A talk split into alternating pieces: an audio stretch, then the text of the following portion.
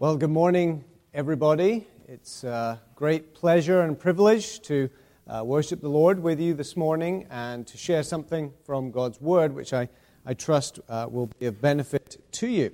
Uh, I'm going to be speaking this morning uh, from Genesis chapter 22. So uh, if you have a Bible, uh, please look up chapter 22 of Genesis. I'm going to be reading from uh, the translation which I usually use, which is the ESV, the English Standard Version. And uh, I, I, have a suspicion that the Pew Bible may be a different translation. Uh, fear not, it's still the same story. and uh, there, nothing that I say in my message will uh, depend on a particular translation. So I hope you'll be able to um, uh, read along with me, even though you may be looking at a different English translation of the inspired text. So, Genesis chapter 22, and I'm going to be reading the uh, first 19 verses of a very familiar story that we've already uh, heard uh, this morning, mention of in the uh, New Testament reading and in the children's message. So, Genesis uh, 22, and this is God's holy word. After these things, God tested Abraham and said to him, Abraham. And he said, Here am I. He said, Take your son, your only son Isaac, whom you love, and go to the land of Moriah and offer him there as a burnt offering on one of the mountains of which I shall tell you. So Abraham rose early in the morning, saddled his donkey, and took two of his young men with him, and his son Isaac. And he cut the wood for the burnt offering, and arose, and went to the place of which God had told him.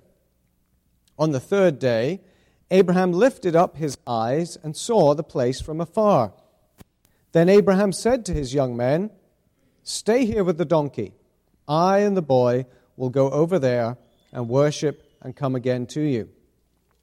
And Abraham took the wood of the burnt offering and laid it on Isaac his son. And he took in his hand the fire and the knife.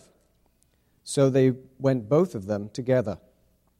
And Isaac said to his father Abraham, My father. And he said, Here am I, my son. He said, Behold the fire and the wood, but where is the lamb for a burnt offering? Abraham said, God will provide for himself the lamb for a burnt offering, my son. So they went both of them together.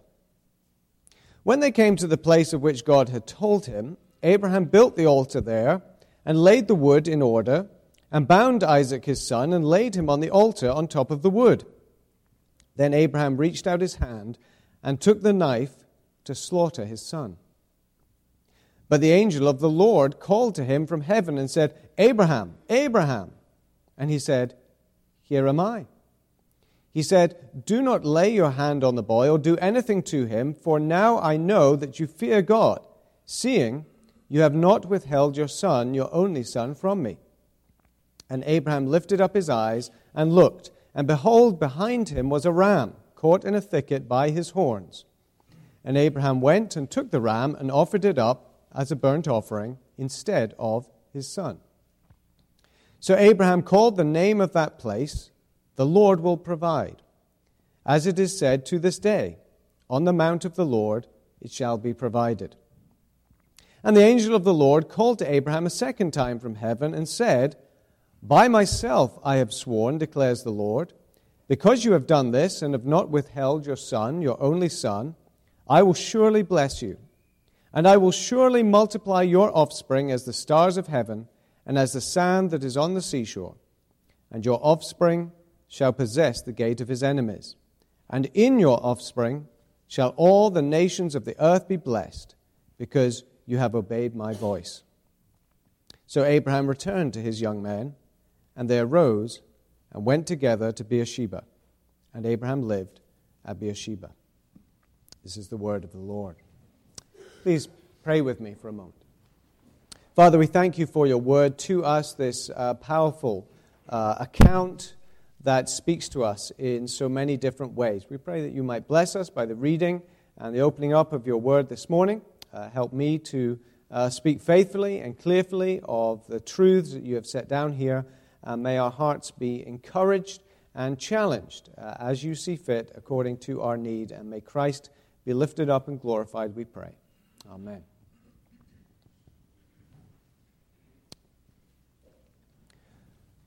When was the last time that you experienced deja vu?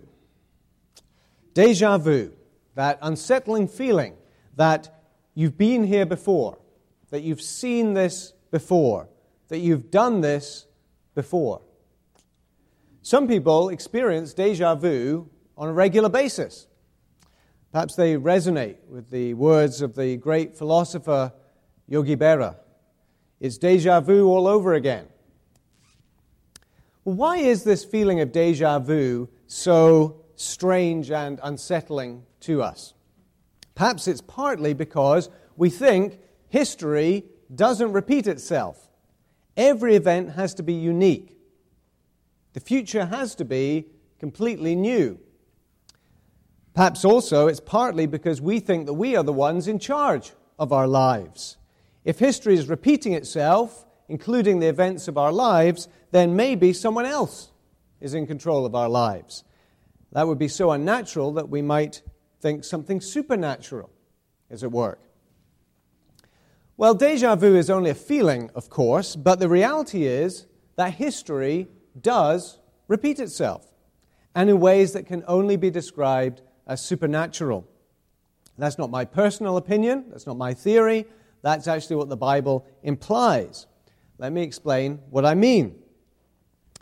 In Luke's Gospel, in chapter 24, we read that the resurrected Lord Jesus met his two disciples on the road to Emmaus, and these two disciples were downcast because they thought that the Messiah had failed. But before they even realized who he was, Jesus gently rebuked them with these words O foolish ones, and slow of heart to believe all that the prophets have spoken. Was it not necessary that the Christ should suffer these things and enter into his glory? And then Luke tells us, beginning with Moses and all the prophets, Jesus interpreted to them in all the scriptures the things concerning himself. Just imagine what that would have been like a Bible study led by Jesus himself, in which he explained how all of the Old Testament pointed forward to him. Well, Luke doesn't give us the details of uh, what Jesus said, but we have a pretty, uh, pretty good idea of what it would have included. Because the Old, the Old Testament points forward to Jesus in two basic ways. First, there are the remarkable prophecies which stretch from Genesis all the way to Malachi that God would send his Messiah to redeem his people, that this Messiah would be a prophet like Moses and a king like David. He would be born in Bethlehem. He would be born of a virgin. He would heal the sick. He would comfort the oppressed. He would even come back from the dead. Secondly, however, there are also the remarkable pictures of Jesus in the Old Testament. Now, I don't mean pictures in the literal sense, of course, like images. Rather, I mean that many of the people and events and rituals of the Old Testament, although they had meaning in themselves, were intended by God to have a deeper meaning, to foreshadow and symbolize the person and the work of the coming Messiah, Jesus. So, for example, the Passover, which commemorated God passing over the firstborn sons of the Israelites in Egypt, foreshadowed God passing over his covenant people and not exercising judgment upon us for our sins. In particular, the Passover lamb pointed forward to Christ's sacrifice. Only those who have been marked by his blood will live. And the entire Exodus event, where Moses led Israel out of captivity, captivity in Egypt, symbolizes Jesus leading us out of captivity to sin and death. These are just a few examples of how the Old Testament gives us pictures that point us forward to Jesus as our Redeemer. But this morning, I want us to focus on three particular pictures of Jesus in the book of Genesis, the very first book of the Old Testament. Three pictures that center on the character of Isaac, the son of Abraham. And what we will see is that the life of Isaac parallels that of Jesus in some remarkable ways that will help us to better understand and appreciate the gospel. So, what are these three pictures? Well, the first picture is that of the promised son. The promised son. Both Isaac and Jesus were sons who fulfilled very special promises from God, although the second promise was immeasurably greater than the first. If you remember the story in, in Genesis up to this point, up to chapter 22, Abraham's wife, Sarah, was barren. And for whatever reason, she had been unable to have children. To get, uh, today, of course, there is uh, much more hope for women in that situation with the various medical technologies that we now have available. But in her day, there was very little hope, humanly speaking. And what made it even worse was that in her culture, children were viewed as a sign of God's blessing, and so barrenness was considered to be a curse. And so this would have been a very desperate and depressing situation for Sarah and her husband. But God is a merciful God.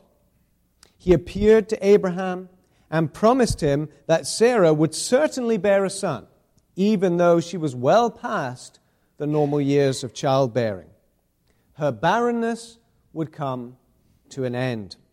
She would no longer be seen as being under God's curse she would one day laugh with joy. So Isaac was a son of promise, promised in response to physical barrenness. And Jesus was also a son of promise, but he was promised as a response to spiritual barrenness. The Old Testament tells the story of how God's people became spiritually barren as they turned away from Him, failing to bear the fruit of obedience and love for God. And so they came under His curse. But God is a merciful God. He promised that one day that spiritual barrenness would come to an end. The prophet Isaiah spoke about that future day in these words Isaiah chapter 54 Sing, O barren one who did not bear, break forth into singing and cry aloud, you who have not been in labor. For the children of the desolate one will be more than the children of him who is married, says the Lord. Now, what did Isaiah mean by this? It doesn't sound on the face of it like he's talking about spiritual barrenness.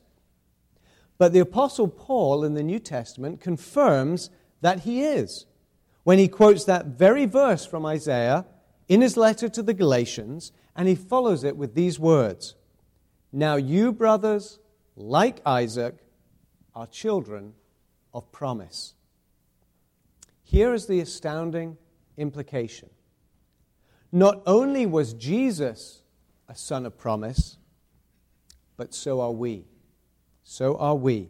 Being united with Christ, brought into the household of God, we have become the adopted brothers and sisters of Jesus. We are part of the fulfillment of God's promise to produce spiritual children from a barren, sinful nation and a barren, sinful world. God had said that through Isaac, through that promised son, he would bless Abraham with a multitude of descendants to be God's own people, a great nation, Israel. But that multitude of physical descendants would ultimately pale into significance compared with a multitude of spiritual descendants that Abraham would have through the promised Son, Jesus.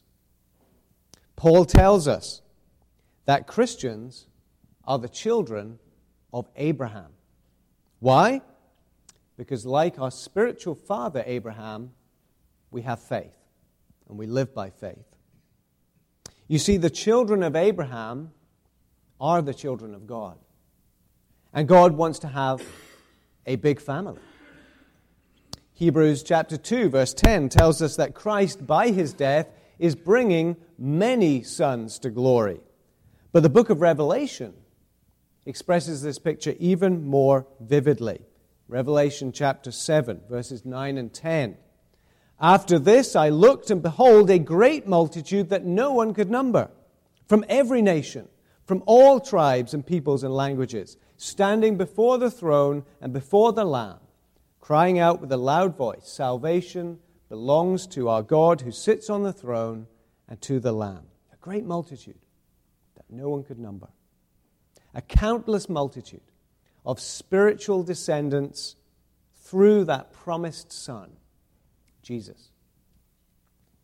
Well, if we had more time, we could perhaps reflect on the fact that both of these promised sons had miraculous births. In fact, didn't we confess that a few minutes ago in the Apostles' Creed?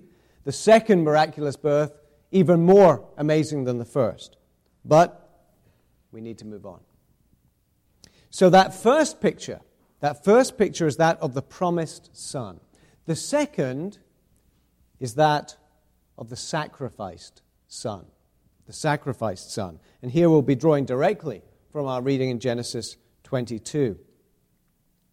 As this chapter of Genesis opens, some years have passed since the birth of Isaac, and he has probably had a, an uneventful childhood. No doubt Abraham is looking forward to the day when Isaac finds a good wife and fathers his own family as the first installment of the fulfillment of God's promise to give Abraham countless descendants. But then, out of the blue, God commands something absolutely horrendous. Verse 2 Take your son, your only son Isaac, whom you love, and go to the land of Moriah and offer him there as a burnt offering. Can you imagine what that would have been like for Abraham? God gives a command that is not only personally heartbreaking, but also seems to be contrary to everything that we know about God. Imagine God appeared to you and said, Divorce your wife or husband and leave them destitute. Or Throw your children out of the home and disown them. Or take your only son, whom you love, and kill him for me. It is a terrible command. A father is required to sacrifice his own son. But note that three times, three times in this account, God calls Isaac Abraham's only son. Take your son, your only son. Is that a mistake? Had God forgotten about Ishmael? Well, no, of course not. For one thing, Ishmael had pretty much been disowned by Abraham to placate Sarah. But more than that, Isaac was Abraham's only son as far as God's promises were concerned. Isaac was the only son of the promise. The promise that God would raise up a mighty nation, a people for himself, and that through them, and through one descendant in particular, he would in time bless all the nations of the earth. Isaac was the only son of Abraham according to God's promises.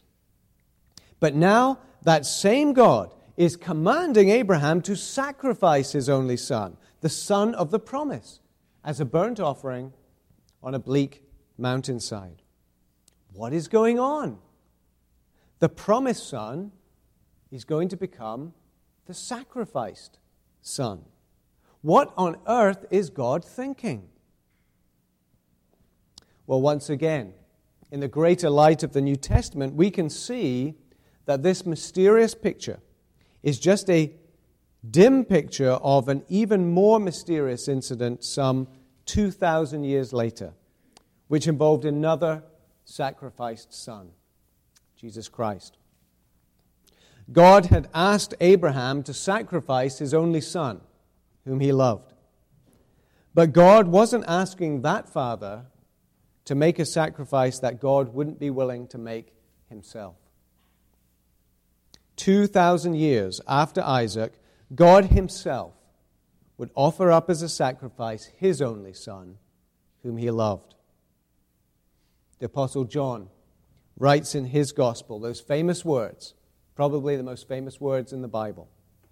For God so loved the world that he gave his only Son, that whoever believes in him should not perish, but have eternal life. And the Apostle Paul writes in Romans 8 that God did not spare his own Son, but gave him up for us all. I'm sure that many of us can sympathize with the pain that Abraham must have felt in being asked to give up his only son, whom he loved. But surely, surely the love of God the Father for God the Son, a love that existed perfectly and eternally within the Trinity, a love that defines all other loves, that love must be infinitely greater than the love of an earthly father for his son. And what a greater mystery we find in this second sacrifice as well. You see, Abraham's sacrifice would have put an end to the promises that God had given him. Isaac was necessary for the fulfillment of God's promises. And yet, Jesus was necessary for the fulfillment of even greater promises. God had promised through his prophets to save his people from their sins by sending his anointed one, the Messiah. And this Messiah would bring blessings of perfect peace and justice, not only to Israel, but to the whole world, fulfilling God's covenant with Abraham. And yet, God arranges for that Messiah, that anointed one, to die tragically and shamefully his life would be cut short by a wicked act of human injustice.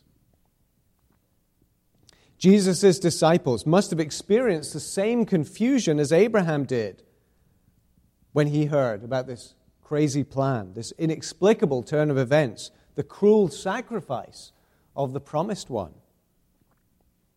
Peter spoke for all the disciples, I'm sure, when he said, Far be it from you, Lord this shall never happen to you. It could never happen. This sacrifice seemed completely at odds with God's promises, and God's promises can never fail. Again, the parallels between these two lives, separated by thousands of years, is remarkable. Two fathers prepared to sacrifice their only sons, whom they love two sacrifices which seem to contradict and undermine God's promises of blessing for the world. However, it is at this very point that those parallel lines begin to diverge. Although Abraham is commanded to sacrifice his only son, that dreadful event is rendered unnecessary because of God's gracious provision. The promised son, Isaac, rather than truly becoming the sacrificed son, instead becomes the substituted son. The substituted son. And this is the third picture that I want us to consider. Let's pick up the story again in Genesis 22, this time at verse 10. Then Abraham reached out his hand and took the knife to slaughter his son.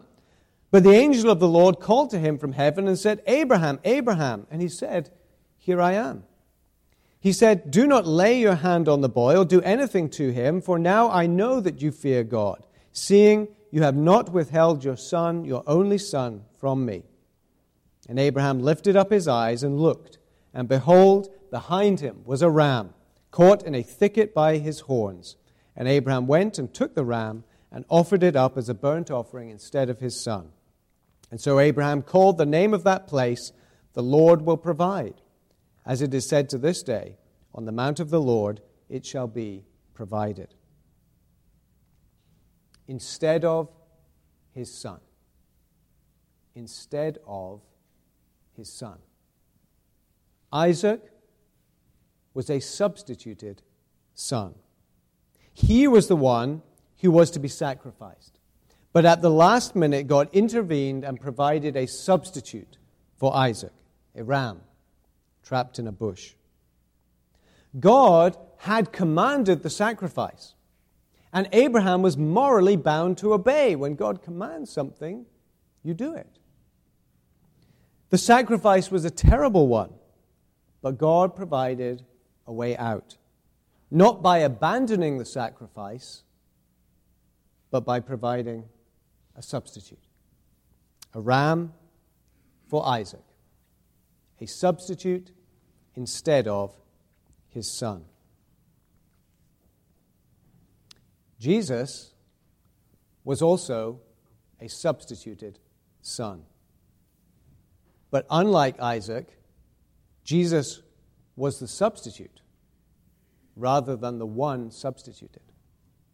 Jesus was the substitute provided by God to die instead of someone else. Who was that someone else? It was me. And it was you. Just as God required the life of Isaac, so he requires the life of each one of us. And the Bible makes crystal clear why that is.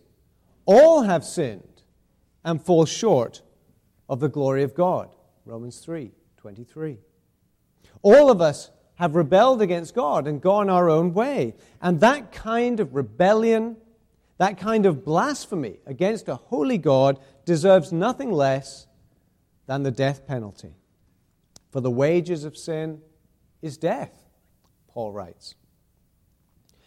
But the incredible truth is that, like an innocent ram, the Lord Jesus who was without sin, died in our place. He was our substitute. He was both the sacrificial son and the substituted son.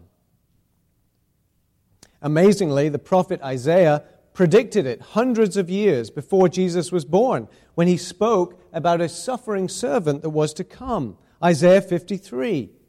He was pierced for our transgressions, he was crushed for our iniquities. Upon him was the chastisement that brought us peace, and by his wounds we are healed. So then, in the life of Isaac, we see a picture, an Old Testament preview of what theologians call substitutionary atonement. The innocent dying so that the guilty might live the sinless one sacrificed in the place of the sinful one. But note this just as Abraham had to take hold of that ram in order to make that substitution effective, so each one of us must take hold of Jesus Christ with hands of faith to ensure that his substitutionary death will be effective for us. We must take hold of Christ as he is offered to us in the gospel so that we may be saved and live. If you have never done that before, I exhort you to make today the day that you lay hold of Christ. There is no other way to find forgiveness for your sins and to be reconciled to God. Lay hold of Christ. I want to finish with two points of application, trying to bring this into our lives in a way that's going to be most relevant for us and perhaps some of the anxieties that we have at this time.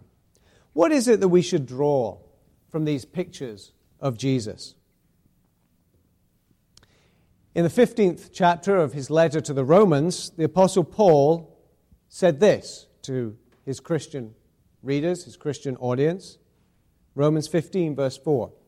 For whatever was written in former days was written for our instruction, that through endurance and through the encouragement of the Scriptures, we might have hope.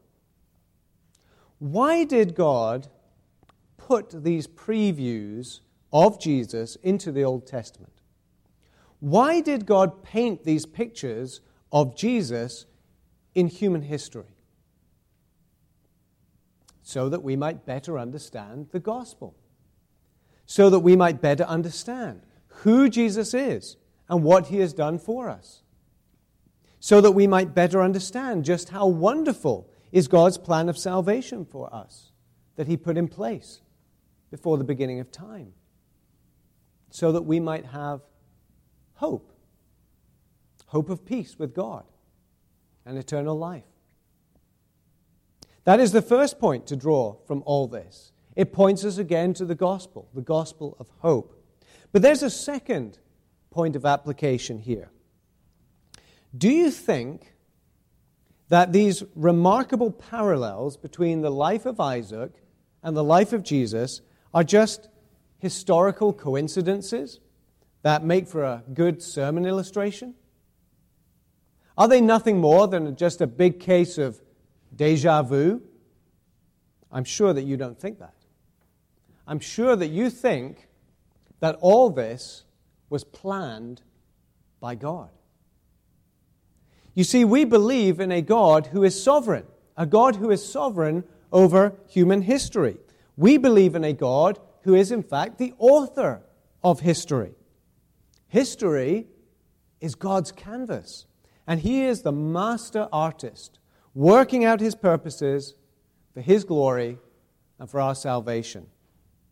Our God can send prophets to make predictions of events hundreds of years in advance, and then he ensures that they happen because his very word is at stake.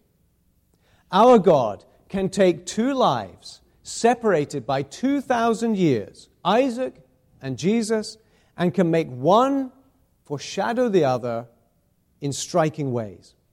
And he can do it in a way that includes free human choices, even sinful human choices, to bring about his perfectly good and wise plans.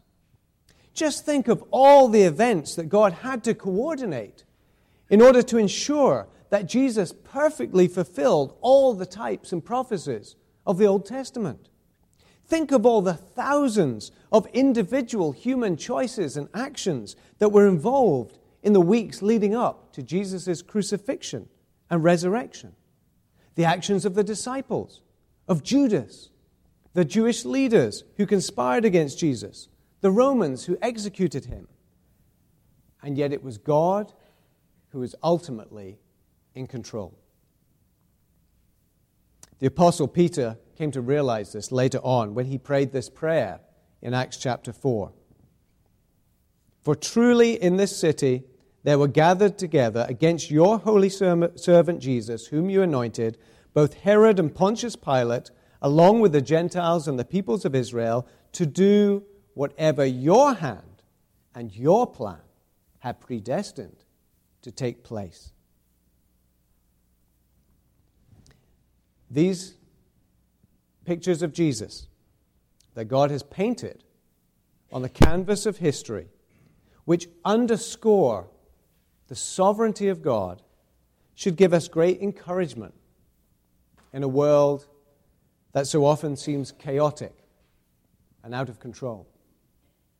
Perhaps we look at events across our nation, across the world, and we ask, is God really in control? Perhaps we look at trials in our own lives and we ask, is God really in control? Yes. Yes, He is. And He always has been. Just as in the days of Abraham, God is sovereignly working out His purposes for His own glory and for our salvation. But often it's not until the final chapter that we understand the story. Let's pray. Our Father, We praise you that you are both a sovereign God who is in control of history and a merciful God who looks at us sinful rebels against your law and has compassion upon us and sends a substitutionary sacrifice. Not just anyone, but your own precious Son as a perfect sacrifice to pay the penalty for our sins. Father, forgive us for not trusting you. Forgive us for not trusting that you are in control. Forgive us for not fully trusting the Christ who is presented to us in the gospel. Father, my prayer is that if there are any here who have not trusted Christ, that you would open their our hearts and eyes and minds to see him as he truly is and to put their trust in him. I pray for all of us that you would deepen our faith in you and in your purposes and in your sovereign grace in our lives. In Jesus' name we pray. Amen.